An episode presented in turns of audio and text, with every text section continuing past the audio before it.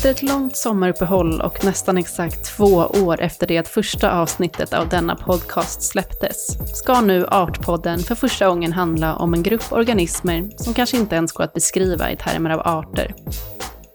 För en lav är inte en art. En lav är ett samarbete mellan arter.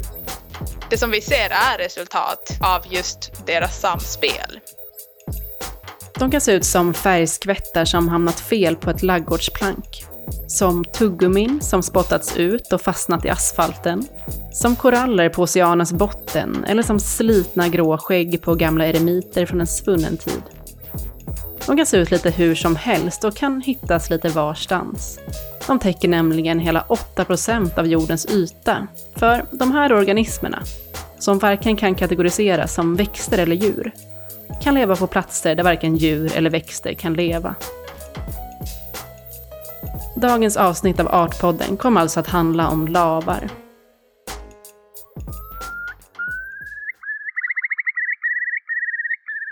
Jag som pratar heter Emma Holmberg och idag ska jag med hjälp av lavforskaren Vera Tovinen djupdyka i den livsform som sedan 1800-talet har framkallat hetska debatter om vad som utgör en autonom individ och som tvingar oss att ställa frågan om var en organism upphör och en annan tar vid. Ja, jag är Vera och eh, jag arbetar som postdoktor, eller postdokforskare på Uppsala universitet på institutionen för ekologi och genetik. Jag har eh, arbetat med lavar på något sätt. Jag börjar räkna här, det är drygt tio år nu. Eh, så det börjar bli ett, ett tag. Jag bad henne beskriva vad en lav är för något. Den klassiska textbokdefinitionen eh, är väl att, att lavar är en symbios mellan svamp, svamp och alg.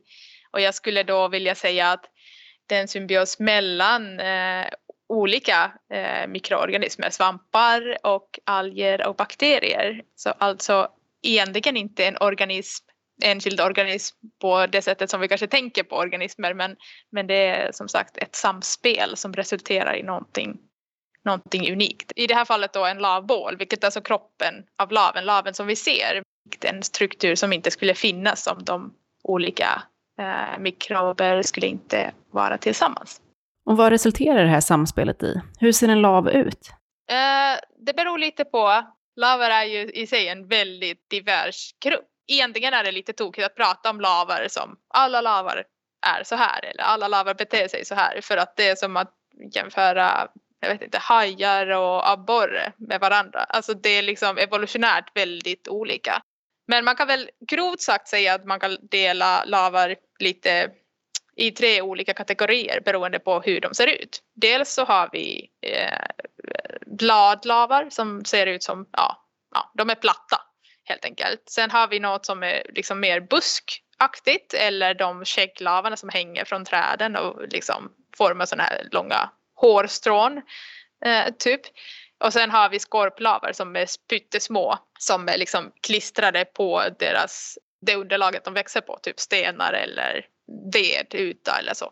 Men om vi nu pratar om lite, folk är nog mer bekanta med lite större lavar, typ renlavar. De här som bilda sådana här 3D liksom tydliga strukturer till buskar eller blad. De har en uh, ytterst lager, uh, ytterst lagret som vi kallar för bark, som är väldigt tät lager av celler och polysackarider som liksom det som klistrar ihop alla celler och liksom egentligen ger formen för lavbålen. Sen innanför det här lagret så finns det en, en märg som ser ut som, eh, ja, den består av svamphufer helt enkelt man, man skulle kunna tänka som en burrito.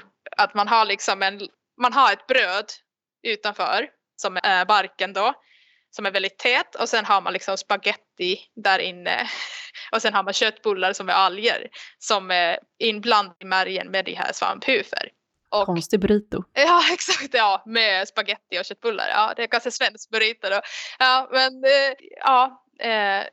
Så det är egentligen den här barken som är ytterst då som är det som, som är liksom hård och som gör lite struktur för laven helt enkelt. Och det är där vi har mycket av bakterierna och de här encelliga svampar. Och sen det som är innanför märgen, då svamphuferna och algerna finns där men det är väldigt mycket luftutrymme där också. Så det är väldigt löst. Ja, och vad en lav består av har debatterats flitigt i över 140 år och har faktiskt kommit att påverka hela det biologiska forskningsfältet. Det är inte heller någon slump att just Ernst Haeckel, mannen som myntade begreppet ekologi år 1866, var förtjust i lavar. Haeckel var både biolog och konstnär och hans studier av lavarnas olika livsformer illustrerade han hängivet, vilka inte minst går att se i hans bok Kunstformen der natur. Utifrån hans definition av ekologi går det också att förstå lavar som en sammanhängande enhet snarare än en isolerad organism. Med ekologi menade han, förstår vi läran om ekonomin, det vill säga hushållningen, hos de animaliska organismerna. Och det innebär enligt Heckel att ekologin ska undersöka djurens samtliga förhållanden, både till den oorganiska och organiska omgivningen, framför allt de vänliga och fientliga relationerna till de djur och växter som de direkt och indirekt kommer i kontakt med.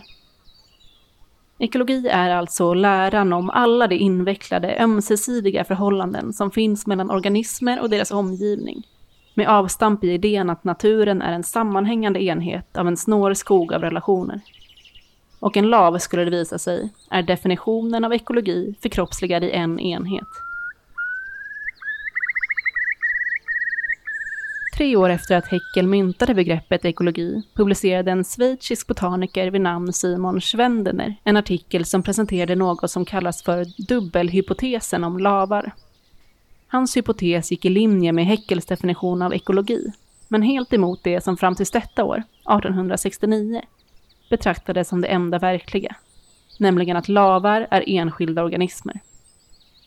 Schwendener hävdade istället att lavar var sammansatta av två helt olika organismer. En svamp och en alg.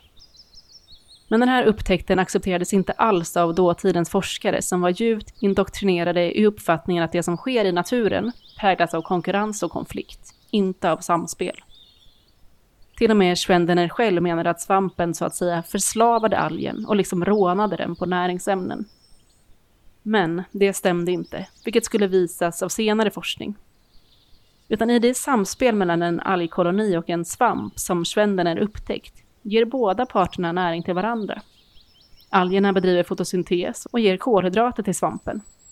Och svampen i sin tur utgör ett skyddande hölje runt algkolonin och skänker den dessutom både vatten och mineraler. Tillsammans bildar det den fysiska kropp som kallas lav. En enad kropp som kan leva på platser där ingen av dem hade kunnat överleva ensam. Upptäckten av den här typen av samarbetsförhållande i lavar krävde ett helt nytt ord. Symbios blev ordet, efter grekiskans symbiosis, som betyder just att leva tillsammans. Och symbios har visat sig, verkar snarare vara normen än undantaget i naturen. Man börjar ju förstå mer och mer att nästan alla organismer lever i någon typ av symbios med, med andra mikrober till exempel. Svampar eller bakterier eller så. Och bara liksom tänka hur, hur det kommer sig att det är just samarbete som leder till nya innovationer och att det, det gynnar parterna på olika sätt. Eh, hur kommer det sig? Varför är det ofta bättre alternativ än att liksom försöka hålla sig för sig själv och klara sig ensam? Jag tycker det är som tanke väldigt spännande. Precis som Vera uppmärksammar så finns det många exempel på teknologiska framsteg och sociala samhällsmekanismer som inte hade varit möjliga att uppnå utan samarbeten mellan mänskliga individer. Men det slutar inte där. I själva verket hade den mänskliga individen, liksom kroppen hos andra biologiska organismer, inte varit möjlig att föreställa sig utan de mikrobiella samhällen som den delar sin kropp med. Våra kroppar består av flera mikrobiella celler än så kallat mänskliga celler. Och dessa påverkar inte minst vår hälsa. Ett annat exempel är kor som så att säga själva inte kan äta gräs, men vars magar har utvecklats till rum för mikrober som kan bryta ner det grässtrån som kon väljer att svälja. Även detta är exempel på symbiotiska relationer, en biologisk princip byggd på lavar. Schwendeners teori om laven som en sammansatt individ konstruerad av två olika entiteter, en svamp och en alg, accepterades till slut och gav alltså upphov till begreppet symbios. I 140 år har sedan lava beskrivits som en symbios mellan en svampkomponent kallad mykobiont och en algkomponent kallad fotobiont som utgörs av grönalger eller cyanobakterier. Tillsammans bygger dessa vitt skilda organismer en ny livsform med nya möjligheter till liv. Men år 2016 togs en ny studie fram.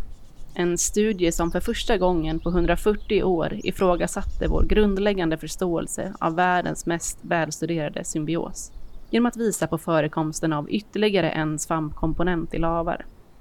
Och som att inte det var nog togs 2019 ytterligare en studie fram som visade att det inte bara förekommer två svampar i vissa lavar, utan tre.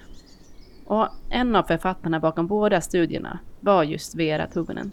Jag bad henne utveckla vad det här egentligen innebär. Ja, eh, man kan väl säga så att man har länge känt till egentligen redan innan man hade förstått att lavar är inte en enda organism men, men att för länge har man ju observerat i naturen att lavar finns och man har liksom grupperat dem olika, ibland som växter och ibland som alger och sådär innan man ens förstod att det var liksom en dubbelorganism eller vad, vad, vad kallade man det för den tiden. Men man hade redan då börjat liksom inse att nej men man kan odla visst upp andra svampar eller bakterier från de här lavbålar men, men det som man hade alltid tänkt var på något sätt att lite på samma sätt som hos människor att de här extra mikrober som vi har hos oss de finns där men man hade liksom inte lagt så mycket tanke på att de skulle kunna bidra på något sätt till lavbålen. Man tänkte att de bara finns där men att de kanske inte är nödvändiga att finnas där. Och det som vi, vi hittade var att det finns i vissa fall så finns det till exempel encelliga svampar i lavbålen som påverkar utseendet på laven, hur den ser ut och hur, hur vi har liksom egentligen, utseendet är ju det som har i vissa fall definierat hur, vad vi kallar för lavart. Och då insåg vi att nej men, vänta nu, det är ju något annat som påverkar hur det ser ut än vad vi har tänkt. Eh, och då är det just de här extra encelliga svampar som i det där fallet påverkar utseendet. Och vi har då eh, kunnat liksom efter det se det i väldigt många olika lavarter om man ska kalla det för det. Ehm, att, eh, att det finns alltid vissa encelliga svampar som man hade liksom totalt missat tidigare och inte förstått att de alltid finns där. Uh, och uh, det var väl egentligen det att vi insåg att det inte är så enkelt. Lava verkar vara mycket mer komplexa än vi trott. Och kanske just det att det är väldigt förenklat sätt att säga att det skulle alltid vara en svamp och en alg. Och faktiskt det här med alger har man känt också ganska länge att det kan finnas flera, inte bara en art i samma lavbål. Jag märker ju att du fastnar lite själv i det här att, att kalla en lav för en art, eh, eller olika lavar för arter. Mm. Vad är det mm. som eh, tar emot? Nej men traditionellt sett, eh, i och med att man har ju tänkt att det är en svamp, så ha, har man valt att namnge laven baserat på vilken svamp som finns i den. Så det är svampen som ger namnet för hela lavbålen. Men då till exempel i det här fallet som vi vårt första artikel då var vi tittade på, nu, nu ska jag fundera på vad de heter på svenska, tagellav, olivtagellav. Eh, så tittar vi på, det är två eh, lavarter eh, sån här som hänger, kägg, ser lite ut som kägglavar, eh, hänger långa trådar från träden. Eh, en av dem är brun och en av dem är illgrön eller så här gul. Och eh, den gula varianten är väldigt giftig. Och där när man tittar på de där två arter så med genetik så insåg man att det är visst exakt samma svamp i dem två som man har kallat för olika arter. Och då kunde vi visa att det var den där nya encelliga svampen som fanns mycket, mycket större mängd i den andra arten och på, verkar påverka den här produktionen av giften i laven. Och det är väl det som stökar till det lite eh, att tänka att ja, lavart, det finns ju inte, om vi kallar alltid, om namnet som laven bär är alltid baserat på en svamp, men det finns mycket flera organismer i en lavart, då, då blir det ju mer komplext. Sen är det ju såklart så att vi behöver ha någonting enkelt att kommunicera med. Om man tänker till exempel i, säg naturvårdssyfte eller äh, ja, man, man vill gå ut till en skog och titta på vilka lavar som finns där. Då måste vi ju ha något enkelt sätt att beskriva okej, okay, dessa arter finns och of, ofta till exempel i det här fallet, de här två, den bruna och den gula laven, de har väldigt olika ekologier. De växer på olika ställen och sådär. Då, då känns det ju rimligt att kalla dem för olika arter, även om vi kanske inte vet exakt vilka mikroorganismer finns där. Um, så det finns ju såklart behov för att kunna kalla dem för någonting. Och, uh, det behöver inte vara en dålig, dålig metod att kalla dem för arter baserat på den svampen som vi har känt till, men, men det är inte så enkelt helt enkelt. Nej, jag förstår. Eh, ja, men jag tyckte att det var intressant också det här, du har redan tagit upp det, men att det också de senaste åren så har man då börjat diskutera det här med eh, faktumet att det också förekommer olika typer av bakterier i lavar. Och det undrar jag, vad, vad sysslar de med då? Ja, eh, det beror lite på vilka bakterier vi pratar om. Ja, länge har man kunnat säga att ja, men, vissa lavar har cyanobakterier i sig istället för alger och ibland både alger och cyanobakterier. Och eh, då bidrar de med energi till svampen eller till hela laven genom att fotosyntetisera. Men också eh, fixerar de kväve från atmosfär för laven. Så då blir det liksom ännu en till komponent till lavbålen att använda som man inte skulle ha lika lätt tillgång annars till. Men sen finns det ju andra bakterier eh, som, som kanske man ska säga, de har man också känt till väldigt länge men, men har kanske inte brytt sig så mycket om tidigare som man börjar inse att de har nog viktiga funktioner för lavbålen och eh, de hjälper med transport av järn till exempel och kan producera olika aminosyror och vitaminer. Däremot så finns det väldigt mycket forskning kvar att göra där och faktiskt förstå vilka bakterier producerar vad och hur de faktiskt exakt hjälper. Men det är väl lite samma sak som med det här extra encelliga svampar som vi har nu insett att ofta finns där är att vi börjar förstå mer och mer att det finns de här olika mikrober och vi kan nog antagligen inte bara ignorera dem. De verkar ju ha någon funktion för lavbålen även om vi inte riktigt förstår än vad det är för någonting. Ja. Um jag läste att eh, den här, de här studierna som du var med och tog fram då, eh, så läste jag att du faktiskt åkte till eh, Montana och hälsade på Toby Spribill, om jag uttalar rätt. Ja, han var eh, huvudförfattare för den första artikeln och sen har vi ju samarbetat tätt i den andra också och sådär. Det var väldigt, väldigt spännande att vara där och det var väl där i Montana som allting, det var väldigt intensiv sommar helt enkelt, ehm, då vi hade förstått genom datat. Nu har vi hittat en svamp och vi försökte liksom förstå var den finns i Labolen och lokalisera och försöka liksom bevisa, inte minst för oss själva, att den faktiskt finns där och verkar ha någon, någon eh, liksom, betydelse. Vi hade ju förstått det genom datat men vi ville liksom försöka förstå och bevisa det lite mer. Att det faktiskt finns där, att det inte bara är någonting i datat. Vi har ju en tendens att vilja se saker eh, faktiskt under mikroskop till exempel. Så ja, det var där det började. Jag läste ett citat från honom där han säger att eh, vissa människor tänker på symbios ungefär som ett paket från Ikea med tydligt identifierade delar och funktioner och en ordning i vilken det ska monteras. Jag tyckte det var kul, för istället visar ju er forskning då att en lav kan bildas från ett brett spektrum av aktörer som möts och, som han säger också då, citat, kittlar varandra på rätt sätt. Ja. Och det här tyckte jag ändå, ja, det, var, det var bra beskrivet, men det får mig också undra vad som krävs egentligen för att en lav ska bildas. Räcker det liksom med att placera en alg och en svamp, eller då två svampar, två alger, lite bakterier, i ett rum och så uppstår det liksom romantik, det vill säga en lav i det här fallet. Eller vad, vad krävs? Ja, om vi bara visste. Uh, det har man ju, alltså forskare har sen början, alltså över 150 år, när man har insett att okej, okay, nu pratar vi om en organism eller uh, en sammansatt organism då som har flera komponenter, så har man såklart försökt ta dem isär på labbet och sen stoppa dem tillbaka och för, försöka få dem att bilda en lavboll. Och man har inte riktigt lyckats, inte i alla fall som, som liksom rutinmässigt har man inte förstått vad det är som saknas. Um, och det kanske är någonting från miljön. Alltså, antingen så är det så att man har, inte, man har oftast försökt bara med en alg och en svamp.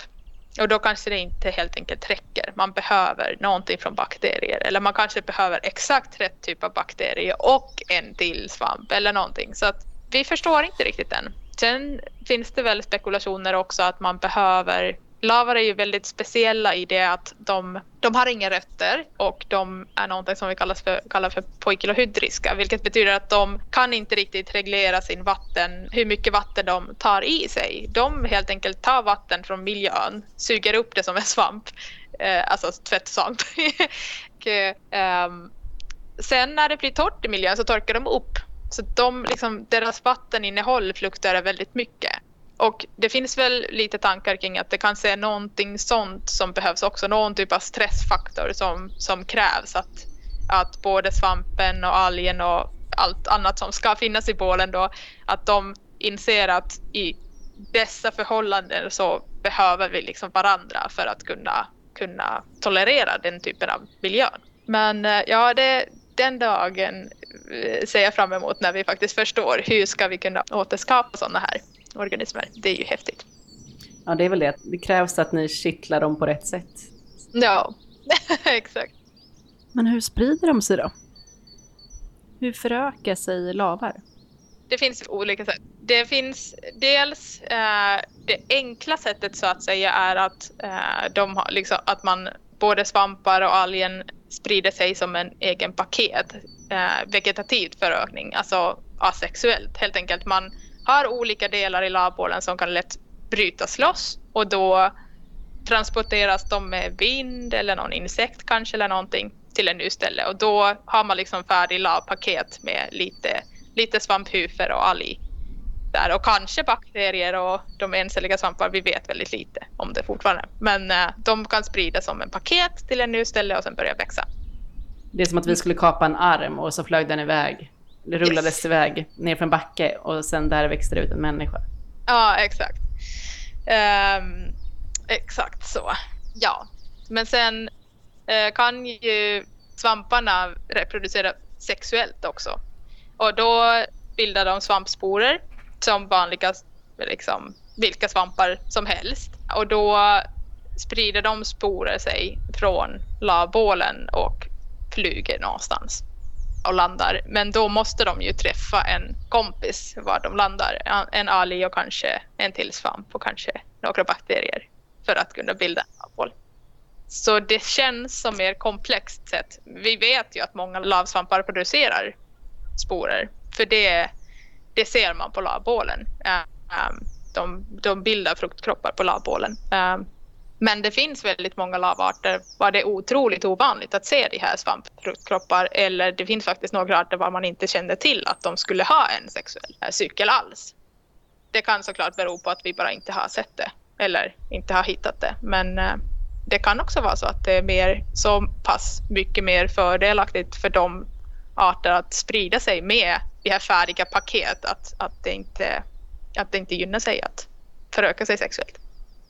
Ja, på något sätt lyckas i alla fall lavar verkligen sprida sig effektivt. Det beräknas täcka ungefär 8% av jordens yta. Lavar finns praktiskt taget överallt, på alla världens kontinenter. På träd, på sten, under havsnivån, på alpina bergstoppar och på lyktstolpar och asfalt mitt i din närmsta stad. Det kan växa i de torraste och hetaste delarna av världens öknar, där det spelar en ekologisk avgörande roll genom att stabilisera och binda sand och därmed förhindra ytterligare ökenspridning. Det kan till och med leva i torrdalar på Antarktis. En miljö som beskrivs som lika ogästvänlig som Mars. Vilket kanske var orsaken till att ett gäng forskare valde att skicka ut lavar till just den röda planeten. I experimentet Biomex, The Biology and Mars Experiment, samlades en internationell grupp astrobiologer för att testa lavarnas beryktade tålighet. Experimentet gick ut på att exponera olika livsformer från jorden för marsliknande förhållanden genom att placera bland annat lavar i fack monterade på utsidan av den internationella rymdstationen ISS. Experimentet visade bland annat att i synnerhet mikrokolonier av bakterier, vissa mikrosvampar och symbiotiska föreningar av mikroorganismer såsom lavar kan överleva och återaktiveras efter att ha utsatts för faktiska och simulerade rymdförhållanden. Och det här är inte vilka förhållanden som helst.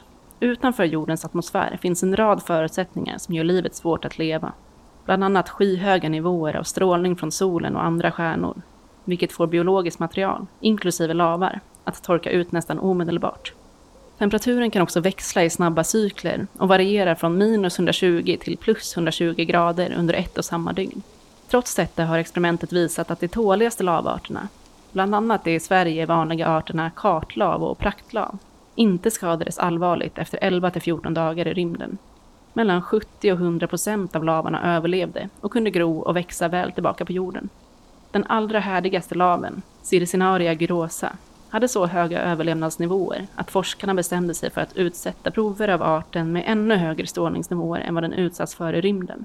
Det visade sig att mycket hög strålning förvisso kunde ta kål på laven, men den klarade samtidigt att överleva helt opåverkad av en 12 000 gånger så hög dos gammastrålning än vad som tar död på en människa. För att bättre förstå sig på lavens otroliga överlevnadsförmåga skapade Biomex-teamet ett experiment där Circinaria gyrosa-laven utsattes för rymdliknande förhållanden på jorden. På detta sätt kunde de mäta lavens aktivitet i realtid. Det visade sig att all aktivitet slocknade efter ungefär en timme efter det att marsförhållandena hade slagits på. Lavarna minskade sin fotosyntetiska aktivitet till nära noll och förblev så vilandes under resterande tiden i experimentet ända tills den rehydrerades 30 dagar senare och därefter återupptog sin normala aktivitet.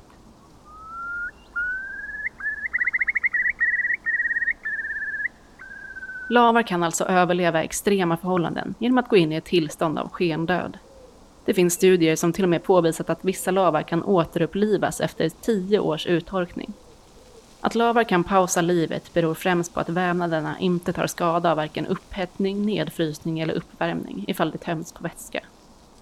Jag frågade Vera vilka andra förklaringar som kan ligga bakom lavarnas otroliga överlevnadsförmåga. Ja, man tror väl att det är just det här, deras förmåga att som en lavbål att torka upp helt och hållet eh, och sen så att säga gå in i sån här viloläge helt enkelt den här torkningsförmågan är nog eh, väldigt effektivt sätt att tolerera sånt som andra, till exempel växter in, inte skulle tolerera. De dör ju om de torkar helt. Sen såklart, man kan väl säga kanske, jag tror inte det är för mycket att säga även om vi inte exakt vet, men, men att det är just symbiosen som gör att de, de klarar sig så bra. Dels så kan en sån här stor lavbål, då skyddar ju den här lavstrukturen algen innanför eh, mot just torka och för mycket ljus och sådär. Så att i en samma, samma exponerad miljö så skulle kanske lav, eh, algen inte klara sig själv. Men inne i den här lavbålen så klarar det sig. Och sen är det väl just det här att de kan utvinna både kol och i vissa fall även kväveföreningar direkt ur atmosfären som gör att de, de är väldigt självständiga och klarar sig i ställen var någon av dem till exempel eh, tillgång till kväve kanske skulle kunna vara eh, liksom begränsade faktorer för någon annan organism. Ja. Man undrar ju också då varför de är så känsliga mot luftföroreningar och klarar så mycket. Jag tror att det är också lite det här att de, ehm, de suger ju upp allting i och med att de inte har liksom eh, någon så här skyddande hudlager eller, eller ja, sån här, vad, vad, kan det heta på svenska, cuticule, alltså eh, som växter har överst. De helt enkelt suger bara upp allting och då blir ju mm, liksom tungmetaller och alla miljögifter eller föroreningar, de påver- liksom kommer direkt kontakt med alla organismer eh, i laven. Sen finns det ju också vissa lavar som är väldigt tåliga vilket också gör att de funkar ganska bra som miljöindikatorer i vissa städer till exempel. De, de finns där för de tål så himla mycket. Eh, men ja, du har helt rätt. Eh, de flesta eh, stora lavar speciellt är ju väldigt känsliga för föroreningar i luften. Mm, att lavar är känsliga för luftföroreningar gör dem alltså användbara som luftindikatorer. Hittar du till exempel skägglav på ett träd indikerar detta att luften troligtvis är ren. Heter du däremot inga lavar alls eller bara skorplavar är luften troligtvis förorenad. Olika lavar kan helt enkelt berätta olika saker om sin omgivning. På en exkursion i Bredforsens naturreservat intill Dalälven bad jag min kollega och tillika lavexpert Rickard Anderberg berätta mer om lavar som bioindikatorer. Eh, ja, men vi är här i Dalälven då, i en, eh, ganska gammal, olikåldrig eh, barrblandskog barblandskog med ganska mycket gran och tall men det är ganska mycket ädellöv också. Det är en ganska sluten, väldigt fuktig, blockig miljö. Och här eh, har vi ju lunglav då på ett träd som är den är ganska tråkig nu för att den är lite torr. Den ser lite så här blekt grågrön ut. Men när den är blöt så blir den verkligen så här lysande, klart grön. Ser ut som en grönaste groda man kan tänka sig ungefär. Och den är en väldigt bra indikator på, på luftkvalitet framförallt. Den växer nästan bara på gamla träd och det måste vara ganska ren luft för att den ska klara sig. Så att lunglav kan man ju använda lite som en indikator på att luftkvaliteten är god och man har gjort lite olika försök med att transplantera in den. Man kan ta en bit av en bål och så binder man upp det med, med gasbinda eller fisknät ungefär och så, så kan man sätta det på ett träd i stan. Då brukar de kunna rota sig liksom på det där trädet och växa vidare om det är en gynnsam miljö. Så det funkar rätt bra att transplantera dem till fina miljöer. Men om det då är lite för dålig luftkvalitet eller lite för torrt, då klarar de inte det. Så att lunglav är ett bra exempel på en lav som är en god indikator liksom på luftkvaliteten och på ett sätt på lång kontinuitet för att den växer bara där det finns gamla träd också.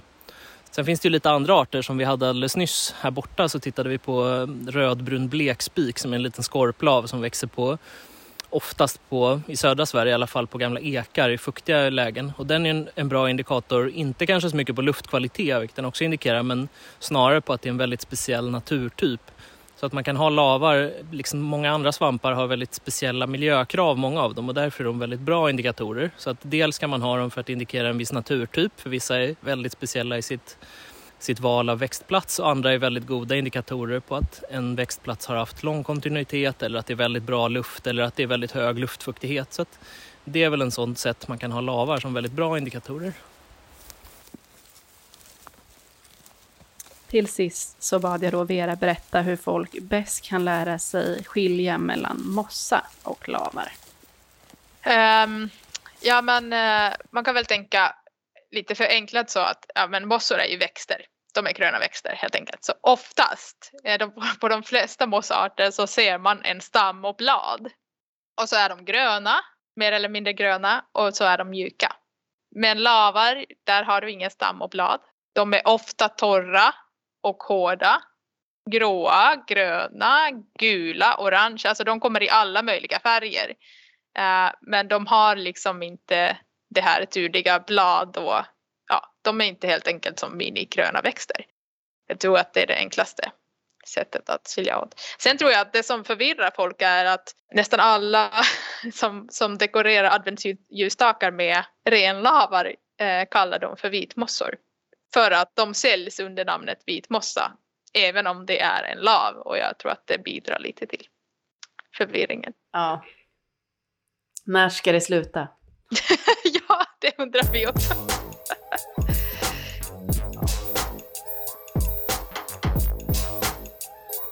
Och det var allt för den här gången. Kul att vara tillbaka och tack så hemskt mycket Vera Tovinen och Rickard Anderberg för att ni medverkade. Om ni vill se fina bilder på lavar så får ni gärna gå in på Artpoddens Instagram. Där finns det massor. Hej då!